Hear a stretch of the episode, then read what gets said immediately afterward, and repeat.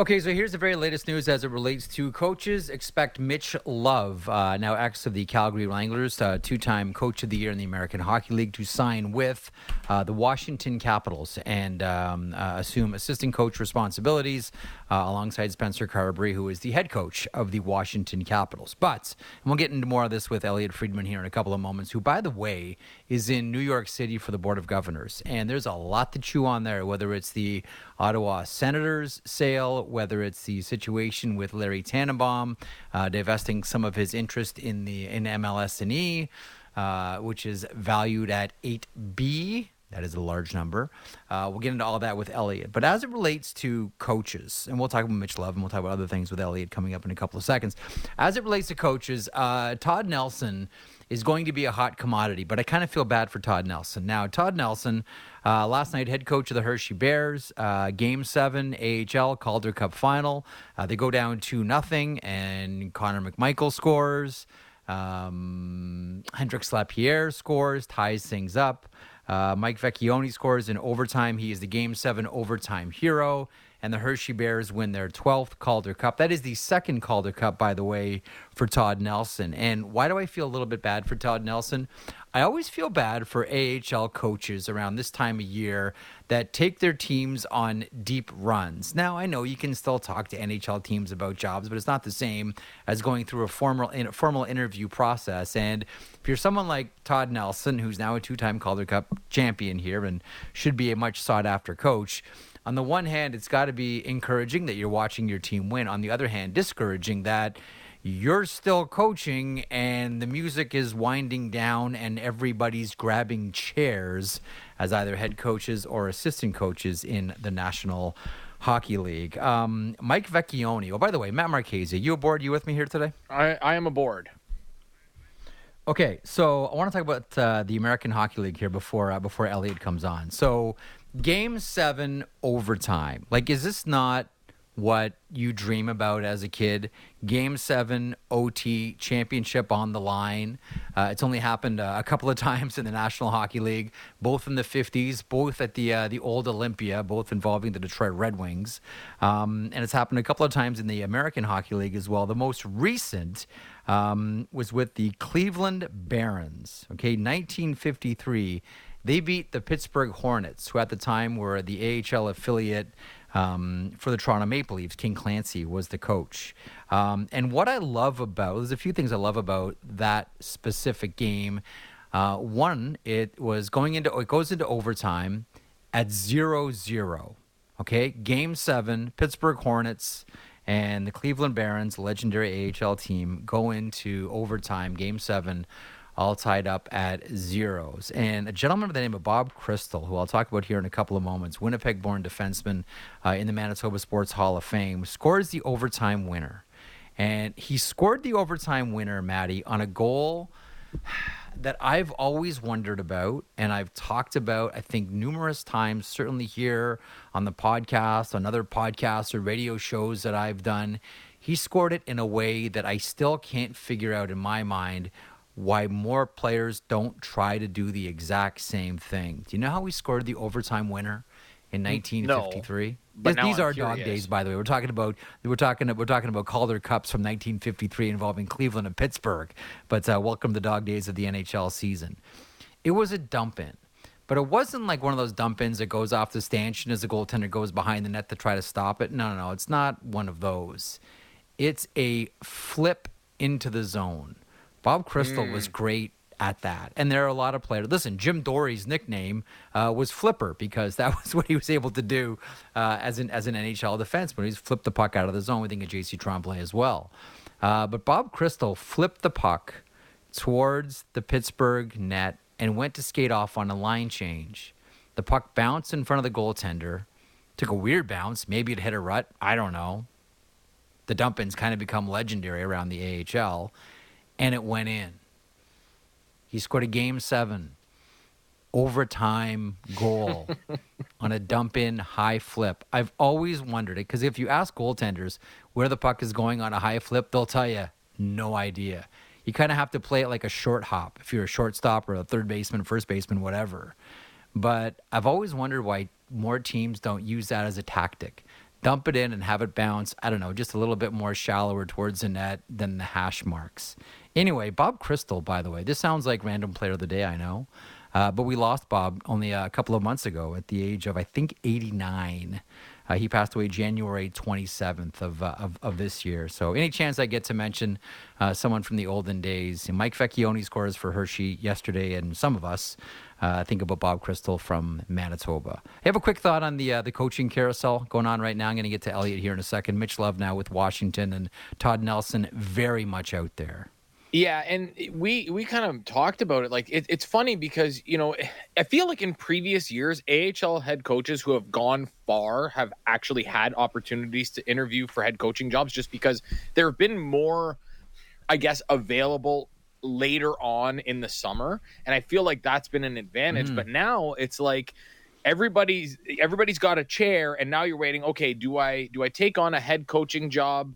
Or do I stay with as a head coach in the AHL or do I move up to the NHL as an assistant coach? And for some guys, that is a little bit harder to do. The other thing that's really interesting is, mm. you know, Todd Nelson adds a Calder Cup to his resume, but there's no head coaching job. Yep. If Second. he decides to stay in the AHL, do people kind of forget that he just won a Calder Cup like as the season turns into to next year? And and that's the part that I wonder because every year there's always the hot new hmm. coaching candidate. And do people forget sometimes? And I think that sometimes people do, especially in NHL front offices. Yeah. It is a lot of uh, the "What have you done for me lately?" Huh, interesting. All right, uh, we'll bracket that conversation. Lots to get to on today's show. We'll talk about the uh, the Hockey Hall of Fame. Caroline Ouellette drops by at the bottom of the hour. Jimmy Murphy from Boston Hockey Now and the situation with the Boston Bruins. Is Bergeron coming back? Is Krejci coming back as well? But in the meantime, quick break here. When we come back, Elliotte Friedman after this snappy intro. This is the Jeff Marek Show on the Sportsnet Radio Network very important, Elliotte Friedman, to get the branding in. Always told, get the branding in. Make sure you have the mm-hmm. stamp on it. Get the branding in there. How you doing today in New York City, Fried? I'm doing pretty well. How are you doing, Jeff? Uh, I'm doing good. So, um, uh, a number of things to get to here today, and mention Todd Nelson off the top. Uh, congratulations to the to the Hershey Bears. They claim their their 12th yep. Calder Cup championship. It is the oldest team in the American Hockey League, and like you, I have a strong affinity for that uh, for that league, headed up now by Scott Howson. Um, but before there, um, before, just before I went to air, I put out there that Mitch Love is expected to sign with the Washington Capitals, and man, did I hear it from Calgary Flames fans. This is not a very popular decision uh, in Calgary. Became pretty obvious to me quickly just how much Flames fans, and for good reason, I mean, back to back coach of the year in the American Hockey League, um, mm-hmm. the Calgary American Hockey League affiliate, how much they loved Mitch Love in Calgary.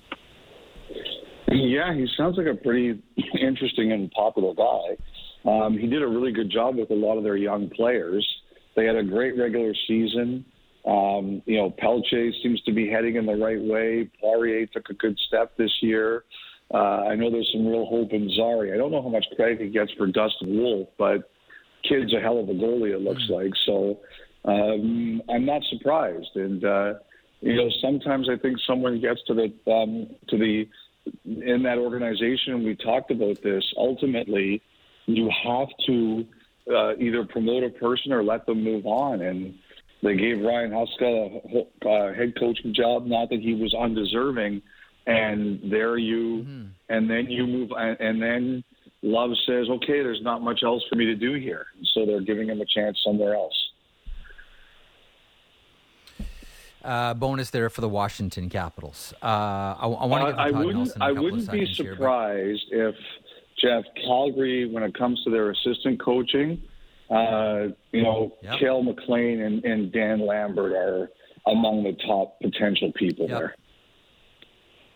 Uh, I can see that um, absolutely. And there's um, a couple of, hang on, let me. There's a, a, couple of names that I was texted to pay attention to, um, either Brent Kisio or Dennis Williams, maybe as um, uh, as as replacements for Mitch Love uh, as the American Hockey League Calgary Wranglers head coach. So we'll see what happens there.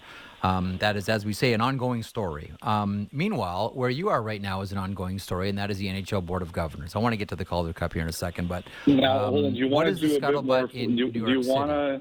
do you want to do a bit more Flames? Because you know there's obviously some news that was getting tweeted in the There's last some- few minutes, and and uh, you know we talked about it a bit on the pod. Um, just on Lindholm, like as we said on the pod, they are waiting for Lindholm's decision.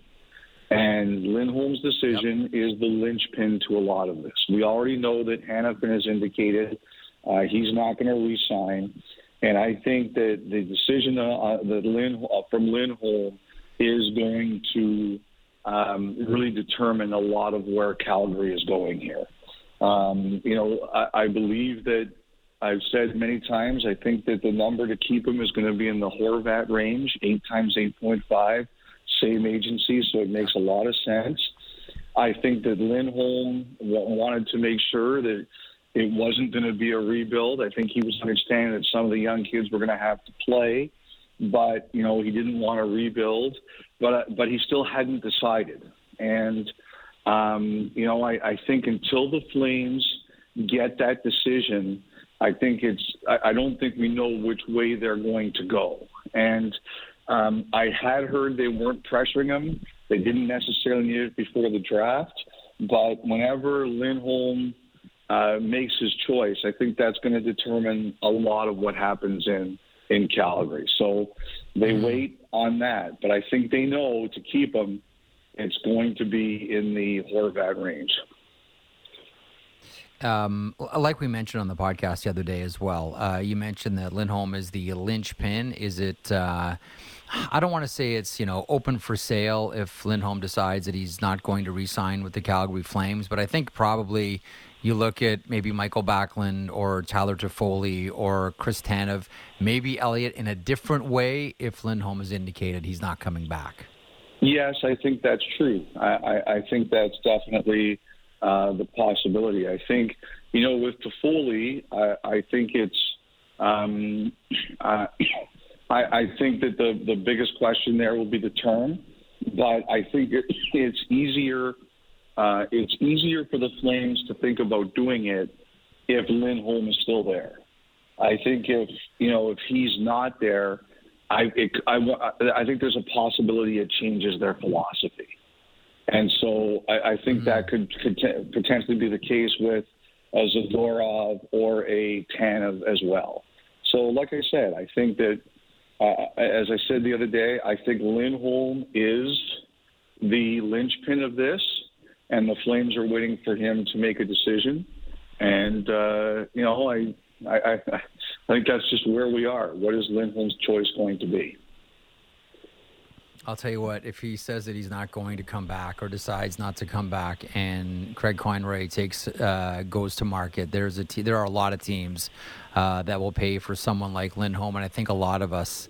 Uh, listen, anytime a center becomes available, you're going to think about the Boston Bruins. But you know, you go back to that New Jersey draft, and Boston, you know, was trying desperately to get in and and get a pick right in that area where Carolina ended up taking Lindholm because of how much they thought about uh, uh, thought of him. Now it's this is this is years gone by, and we've talked about teams that have had interest in players previous, and that goes away sometimes when personnel changes. But you know, once upon a time, the Boston Bruins were hot on Lindholm, uh, and that could make a lot of sense. But that's getting ahead of ourselves here.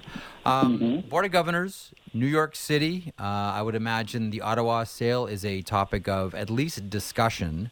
Um, but I'm I'm curious about your thoughts about the news from Sportico yesterday about Larry Tannenbaum and divesting part of his interest in MLSE, which is now valued uh, in the neighborhood of eight billion dollars. You have a thought on this one since the news broke?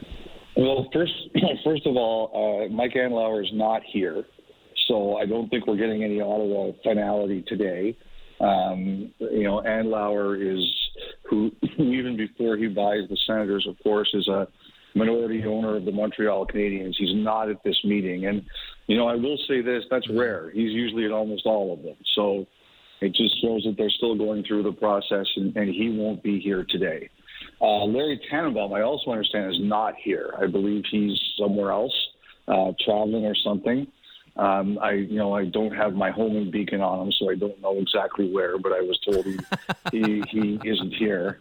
Um, you know, I, I think that's an interesting story, and the reason is, um, I, I don't have it confirmed yet, but I think he sold. Like he has 25% of the team, and you know Bell and, and uh, Rogers have 37.5% each, so it's 75-25. I, Jeff, I think he sold a pretty sizable portion of the share. Um, you know, he's uh, and uh, I think that he's still going to maintain his position, um, and but I think he sold a lot of it.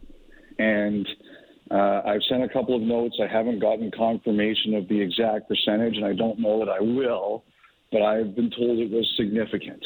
And, um, you know, I think one of the things here is that, you know, uh, he's still a very formidable person, um, but he's approaching 80. I think he's 78.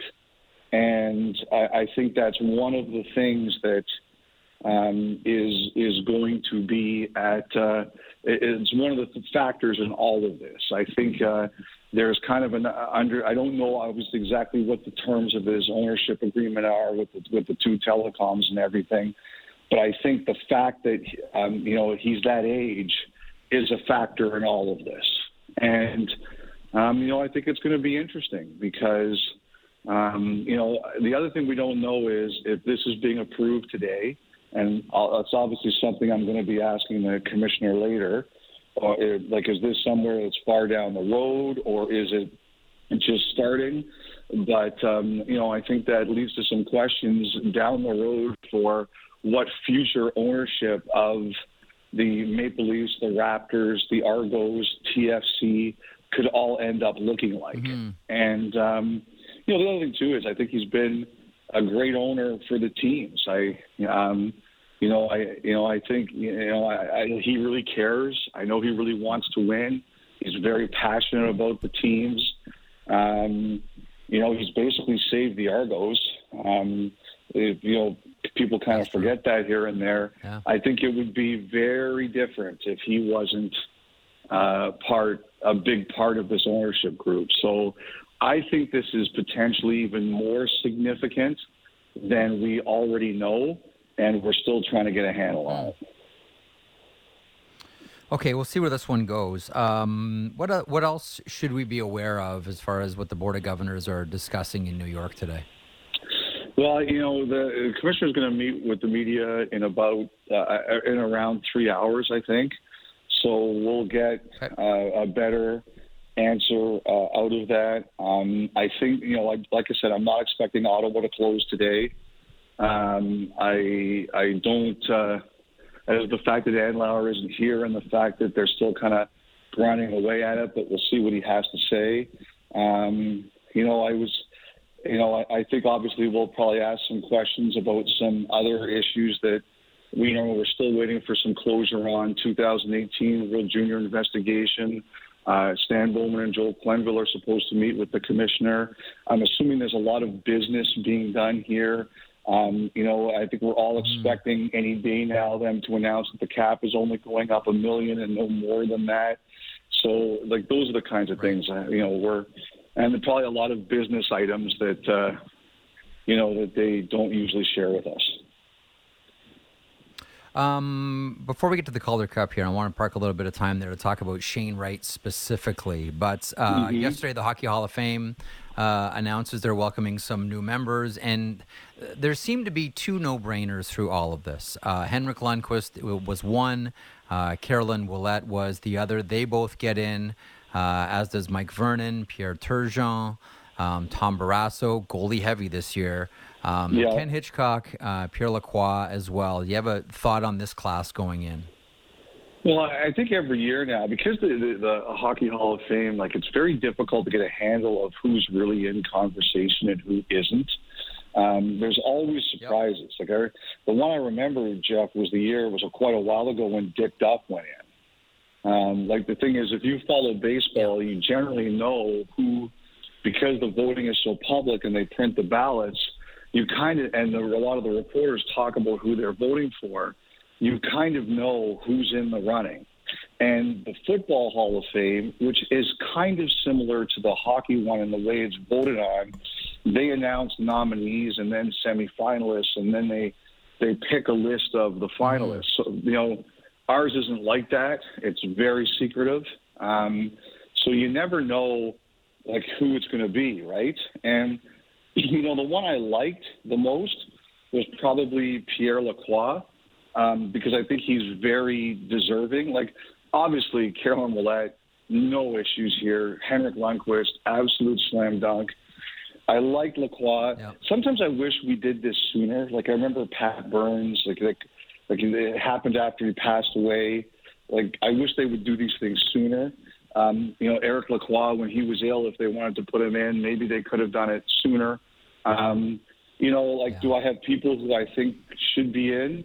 Absolutely. I think every year there's there's snubs or people you can't figure out why they didn't get in more than others. But generally, around the 24 hours of the time that people get in, I don't like to dump on it. I think it's a it's a great honor for people to get in. I'm sh- like, you know, Tom Barrasso and Mike Vernon. I'm betting they had no idea, and from their reactions, they had no I idea. So it's a Yeah. it's a nice thing. I that's the one thing that always kind of blows me away about it, though, Jeff, is that you know there's always people you look at and say, oh wow, like that person got in. Not because it's bad or anything, but you didn't even realize they were kind of on the radar. Yeah. All these goalies get in, yet Lorne Chabot still Elliotte. And as someone Well, once you- upon a time know- on the selection committee told me, Go uh. I was going to say some someone on the selection committee told me once once upon a time, it's like, well, we'd we'd love to have that discussion about Lorne Chabot, Marek, but no one's old enough to have seen him play. but you know, I, I I still like you know the the strong historical oversight because I'll be honest with you, I was like you, I was surprised when Dick Duff went in. Um, I think that was shocking for a lot of people, but that was a case of, in someone's mind, historical oversight. You, you know, the what's the name of the gentleman who does a lot of the statistical Hall of Fame debates? Is it Paduti? Is that Paul is- Paduti. that is- Paul Paduti. yeah, Paul Paduti out of Sudbury. Yes. So, so, so, someone sent me his stuff yesterday, and the thing I I thought was really interesting is you know who Mike Vernon going in increases the case for? Cujo. Well, Cujo, I think should be in. Like Cujo is, uh, uh, to me, that's that's like a no-brainer, he, and he should get in. Uh, it was uh, Kelly Hrudey. Mm. Really strengthens Kelly's case. Well, you know, it's funny too because that's one of the first things that I look at when the nominees come out. If this, then who? So, who does Turgeon open the door for? Who does, to your point, you know, Vernon open the door for? Who does Barrasso open the door for? You know, there was that, you know, the Pavel Bure came in, and statistically, did that open the door then for Eric Lindros? I, I'm, I'm with you, Elliotte. To me, the, the biggest curiosity about Hall of Fame when the names come out because I'm with you. I, I'm not not a big fan of the secrecy, but today's not the day to dump on it, I suppose. Um, I, I'm always curious about who it opens doors for. If this person, then that person. If you catch my drift. Yes, I think that you always you always wonder about that. Um, you that, that's what I do too. Is is someone gets in, who does that open it for? And the reason I was most curious about this one was because it helps Kelly's case, which I Yeah, really like. I love it. Yeah, I, I, I love that too. Three goalies going, so regardless, Kelly's going to be happy. The goalies get, but you know what though? This is just just as an aside here. That is the one area that we've pointed at for how many years now that has been completely underrepresented by the Hall. Like I understand that there are more forwards and there are more defensemen. We we all understand that.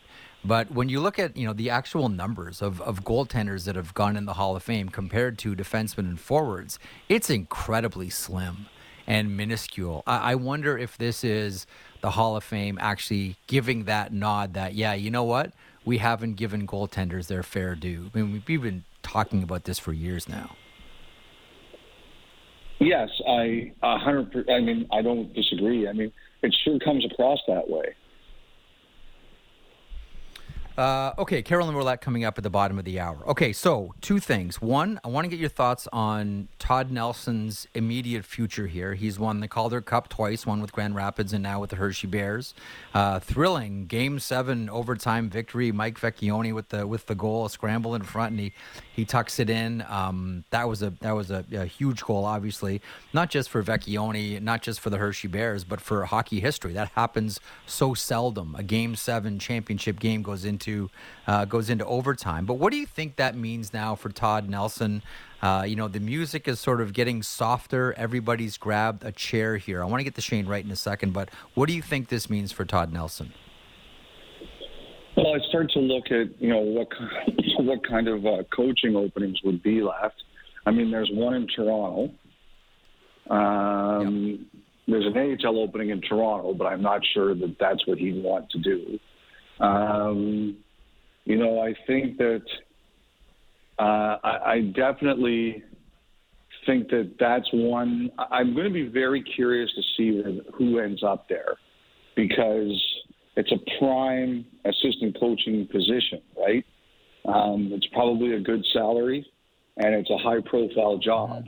And if you believe in the rising tide floats all boats, there's definitely reward if Toronto does well. So I'm curious to see if he's going to be in the mix on that one. Like, you know, we know it's not going to be Mitch Love because, as you reported today, he's going to Washington. We know it's going to be not going to be Travis Green. I think they had interest in Travis Green. He's going to New Jersey. So I'm kind of wondering, you know, what's going to if he's going to be on the radar there.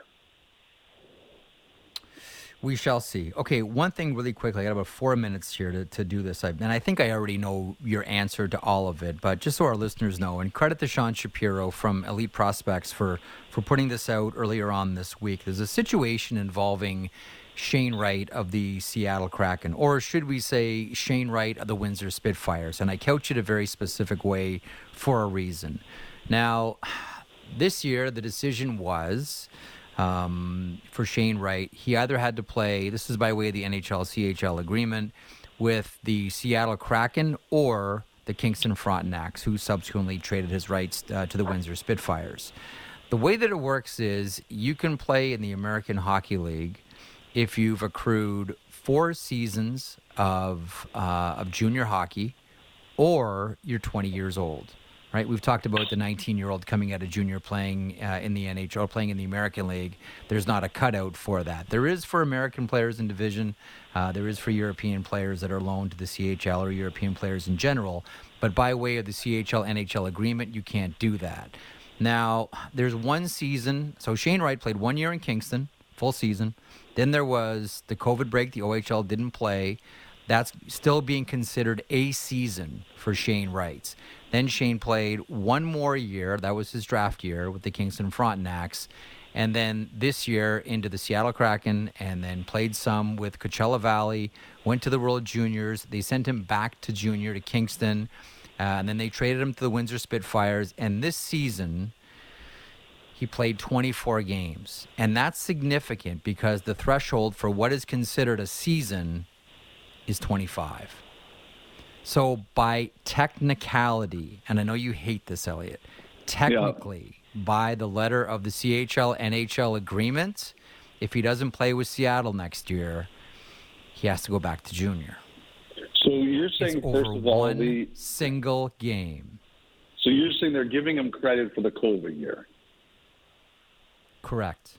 That's okay, my belief. Well, that, that is my, my belief okay. is that they're there the, because they didn't the the Q played the Western League played the Ontario League didn't play but they are giving him credit for that year I believe. Okay, because initially the way it was explained to me was he wasn't getting credit for the COVID year, so that was the first thing no. I was going to say.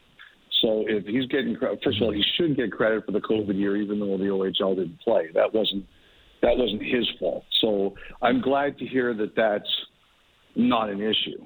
Um, the the thing about this is, and look, you can do this and say, look, he's only one game over under. The law is 25. Sorry, or you can do something without prejudice, um, or whatever, you, or you could cut out an exemption.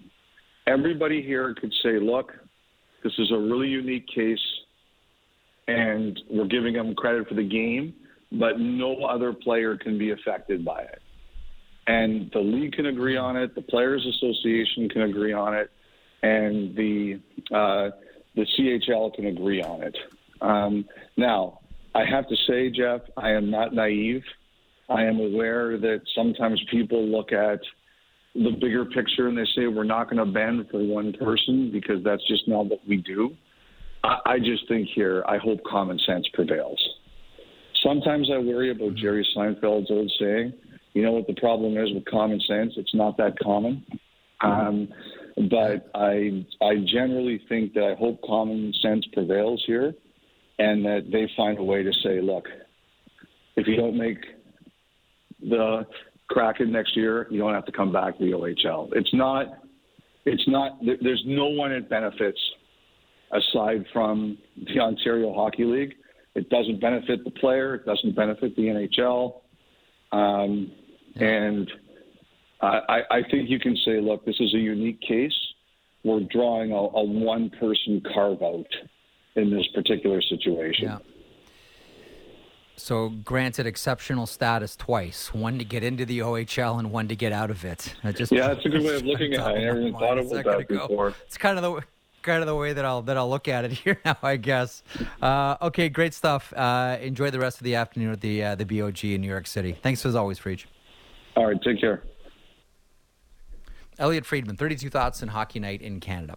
Uh, we have to hustle. Uh, a new member going into the Hockey Hall of Fame, one of several announced yesterday. Caroline Ouellette uh, will stop by here in a couple of moments. Uh, do not forget, coming up in hour two, I'm going to play some of the interview that Elliotte and I did with Chuck Fletcher, ex GM of the Philadelphia Flyers and Minnesota Wild.